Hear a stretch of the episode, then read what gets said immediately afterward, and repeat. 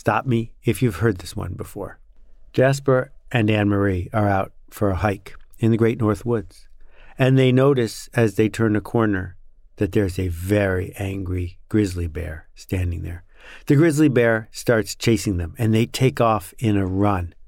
But after about 50 yards, Jasper stops, throws down his backpack, and starts putting on sneakers instead of hiking boots. Anne Marie is incredulous. She turns and she says, What are you doing? The grizzly is gaining on us. Jasper smiles and says, Yeah, I'm sorry, but I don't have to outrun the grizzly bear. I just have to outrun you. Hey, it's Seth, and this is Akimbo. We'll be back in a second to talk about mediocrity, but first, here's a message from our sponsor.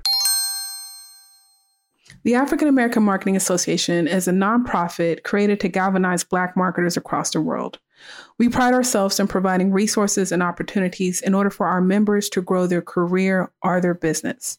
We've been established since 2019. We have over 400 members, a mix of professionals, freelancers, entrepreneurs, agency owners. Look, please support us by following our journey. Go to our website, aa-ma.org. That's aa-ma.org. Thank you. Yes, it's really me, and I'm really back with a new episode. I've got a new book coming out. You can find out the details at seths.blog slash song. And in this rant, I want to talk about mediocrity and how AI changes things. Mediocrity and competition are at the heart of how we can understand capitalism, but we often don't really understand what those words mean. Mediocrity is just another word for average, for standard, for convenient, for the regular kind. And scarcity, scarcity helps us understand how capitalism and choice even work. If there are two widgets that we can put into a product at our factory, we're more likely to pick the one that's cheaper or has a better delivery schedule or comes with a better warranty. And if we go to the store and two things are pretty much the same, we'll buy the cheaper one. If I go to hire somebody, whether full time or on something like Upwork, I'll compare what I get, I'll compare what it costs, and I'll probably buy the cheaper one. The center of any market is average. That's the definition of average. Average means the mean, right in the middle. Mediocre. And the problem with mediocre in a world filled with robots and AI and outsourcing, which is often unfairly taking advantage of people in other places, is someone is probably better at being mediocre than you. And if it's not someone, then it's something. As we learned last week, if I'm just doing my regular voice, a computer can now do it faster and cheaper than me. As we see in so many of the things that we buy, normal is a race to the bottom. And the problem with the race to the bottom is that you might win. The thing about this race to the bottom that is now becoming clear to more and more of us, which wasn't clear when we didn't speak up when the steam shovel came to upset the way ditch diggers did their job, which wasn't clear when machines took over the work that was done by hardworking seamstresses or people on the assembly line, but is now clear to people who have the luxury and privilege of listening to something like this podcast is the machines are coming for us too. That the race to do mediocre work, more convenient, cheaper, faster, more reliable, that is an exhausting race. So if we consider Amazon, it's reported that in 2021, Amazon gave up one third of its total profit, a third of all the profit that 100,000 people made in the course of a year to turnover that the average person who was hired in 2021 lasted less than three months in the job. That Amazon is concerned that there are some cities where they have hired and lost so many people, they are running out of potential recruits. That when we seek to mechanize human labor, we have a problem because computers are better, way better, at being mechanized than we are. Last weekend, I went to hear a couple concerts. The first one was at Juilliard. Juilliard is filled with truly skilled musicians who have been playing since they were two or three years old. This was a recital of kids, they were probably 17 years old. So two people came out and they played a piano duet, and it was perfect, played as written.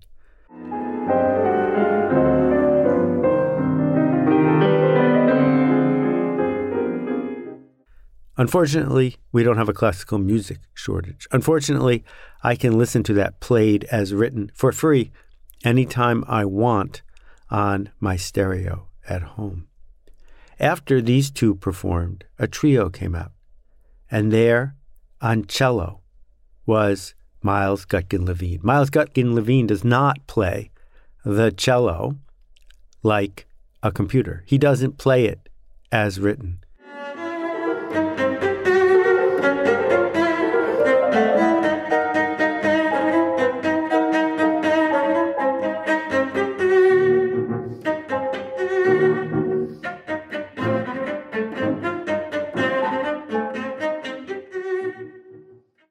Plays it like a human. I would cross the street, I would cross town to listen to Miles play the cello. Because there isn't a computer made, there isn't a CD player made that can play the cello the way that he does. He's not mediocre and he's not playing it as written. The next night, I went to hear a jazz performance from a decidedly amateur saxophone player who came up as a music teacher. And the heart and soul and love and joy he brought to that music was why I was sitting in the Inconvenient Jazz Club listening to inconvenient music on a Sunday afternoon at four o'clock. Not because there's a jazz shortage. Every record ever recorded available to anyone who wants to hear it in high resolution for $19 a month. If you want to make it as a musician, you're not going to make it by being average or by being convenient.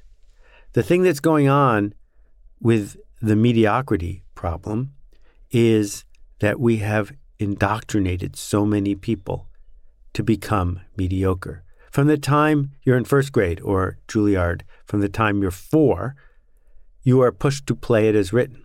That the question, will this be on the test, is the watchword of 15 or 20 years of education. Will, be, will this be on the test? Is a reasonable and rational way to respond to the education industrial complex, the regime of testing and measuring, that if you are defective, they move you back a year and they reprocess you. Does that sound like a factory to you? It does to me.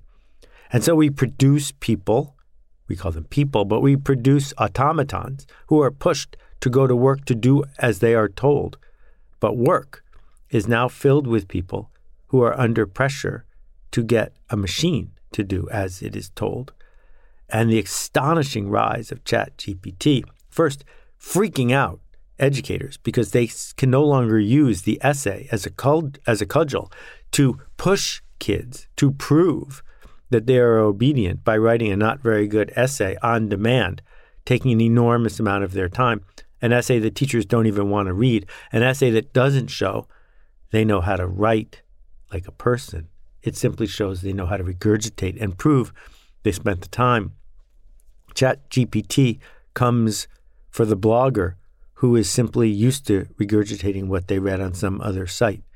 Then, when we see news sites admit sheepishly that they were using Chat GPT to write marginal news stories, well, yeah, it's sheepish now, but it will be standard in two years. Two years, three months, because the system is getting better and better at doing the mediocre work we thought was our job. Years ago, Broadway had a rule about how many musicians needed to be in the pit if it was a musical. And over time, that eroded. It eroded because synthesizers, electronic instruments, recordings could do a better job of playing the music as written than a human being could. They were interviewing the folks who sit in the pit at Phantom of the Opera. Some of them have been there for more than 20 years, playing the same music every night. There is something special, something powerful about hearing human beings play instruments together. But it starts to fade when the industrial regime pushes us to do it the same way it was done yesterday. And so, the name of this episode of my podcast, The End of Mediocrity. What I'm arguing here is that if you think you can make a living, a good living, a happy living, doing as you are told, will this be on the test, meeting spec? I'm here to tell you whether you are a radiologist or a car mechanic or somebody who writes blog posts, the system is coming for you. That now we know that AI augmented systems of radiology can read an x ray for most fractures better than a human being can. Not surprising. So, what is a radiologist to do? Well, I think the first most critical step is not to insist that only a human radiologist can read a pretty good x ray pretty well. Because, in fact, a computer is certainly going to be able to do it better than you most of the time. No, the opportunity is to do what humans have always done. That when the steam shovel came along, the ditch diggers didn't simply say, I'm unemployed forever. The ditch diggers figured out that that steam shovel is going to have to have somebody telling it what to do.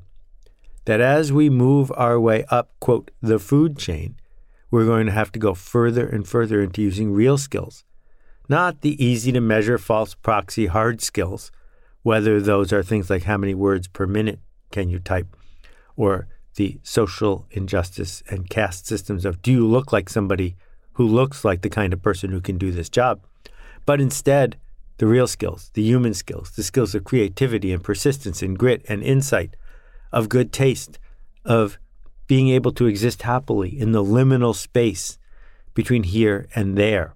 Does that mean that this is an unalloyed win for all of us? Of course not.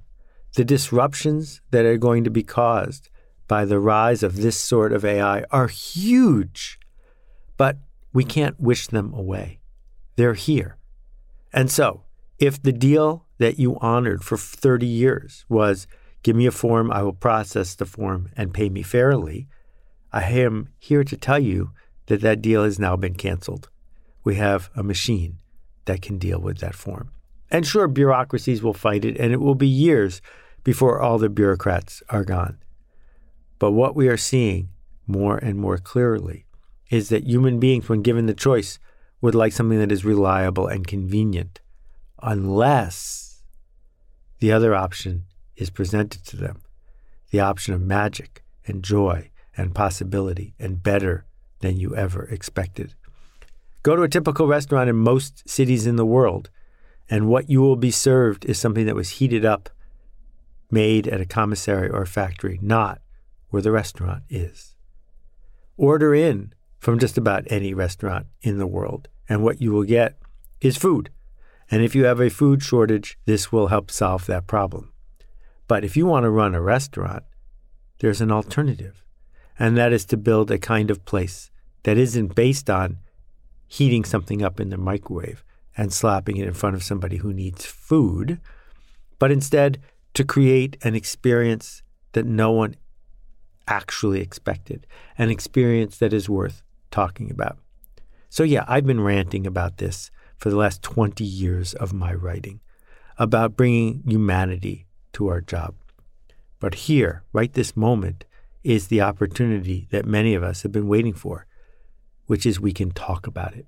We can sit down with each other, with the boss, with the person who's calling the meeting, and, in the words of Mahan Khalsa, say, let's get real or let's not play. I only get tomorrow once. I don't want to waste it sitting in your Zoom meeting while you take attendance and prattle on for 30 minutes to make sure that I'm actually working from home and not picking up the dry cleaning or something. If you don't trust me to do great work, I don't trust you to work for you. That what we have is the opportunity for humans who are ready to go beyond being mediocre to simply not work at places that demand they be mediocre.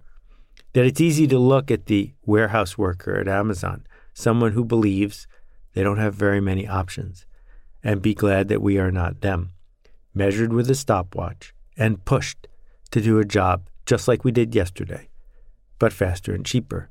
Few people aspire to be a fry cook at McDonald's.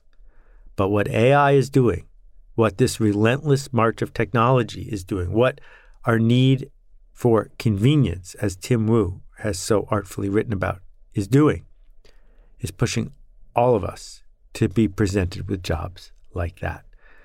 Jobs where the keystrokes are measured, where the clicks are counted, where the output is the output, and that's all you get. But if you care enough, you can refuse the deal. But it comes with an obligation. The obligation is taking responsibility, not demanding authority. The obligation is to turn on lights for other people and to realize that what we actually sell is not convenience, but connection and possibility and meaning. And that can happen if you're a clerk at a bakery, it can happen if you're a pastor, and it can happen if you work on Wall Street, if you choose. We can't out GPT, GPT. It can't be done. I've seen it write things that are almost ready for me to post as blog posts. I've certainly seen it write code or documentation that's better than the typical average mediocre documentation writer. So, what are you going to do about it? Well, what we have now is a choice, and we can see the indoctrination. We can see how we've been pushed for generations to be part of the corporate industrial complex, to fit in, to be the cog in the system. And now it's over. The system has finally come for us. The system we built is now automated and filled with artificially intelligent bots that don't actually know anything, but are taking all the mediocre slots. So I think ultimately we have a chance for better. To show up and say, I made this, and then to improve it, to find people who will give us the benefit of the doubt and to give them the benefit of the doubt in return, to build a world that is more sustainable, more resilient, and more respectful. But it starts by having the conversation, by talking about it, by asking whether the system we are in is so powerful we have no choice but to succumb. Because everywhere I look, I find human beings who are weaving together possibility and building something magical, something back to the old days, back before we had a stopwatch to measure every interaction, and cared instead about the measure of our days, about the memories we were creating, the possibilities that we were opening for other people. So, yeah, that's a rant. My book is a little bit less of a rant and more of a book, but I hope you'll check it out seths.blog slash song. But most of all, go make a ruckus. Go have a conversation with somebody else and figure out how to make things better. Because we've already figured out how to be a success. Now, as my friend Shalene says, will you choose to matter? I hope you will. We'll see you soon.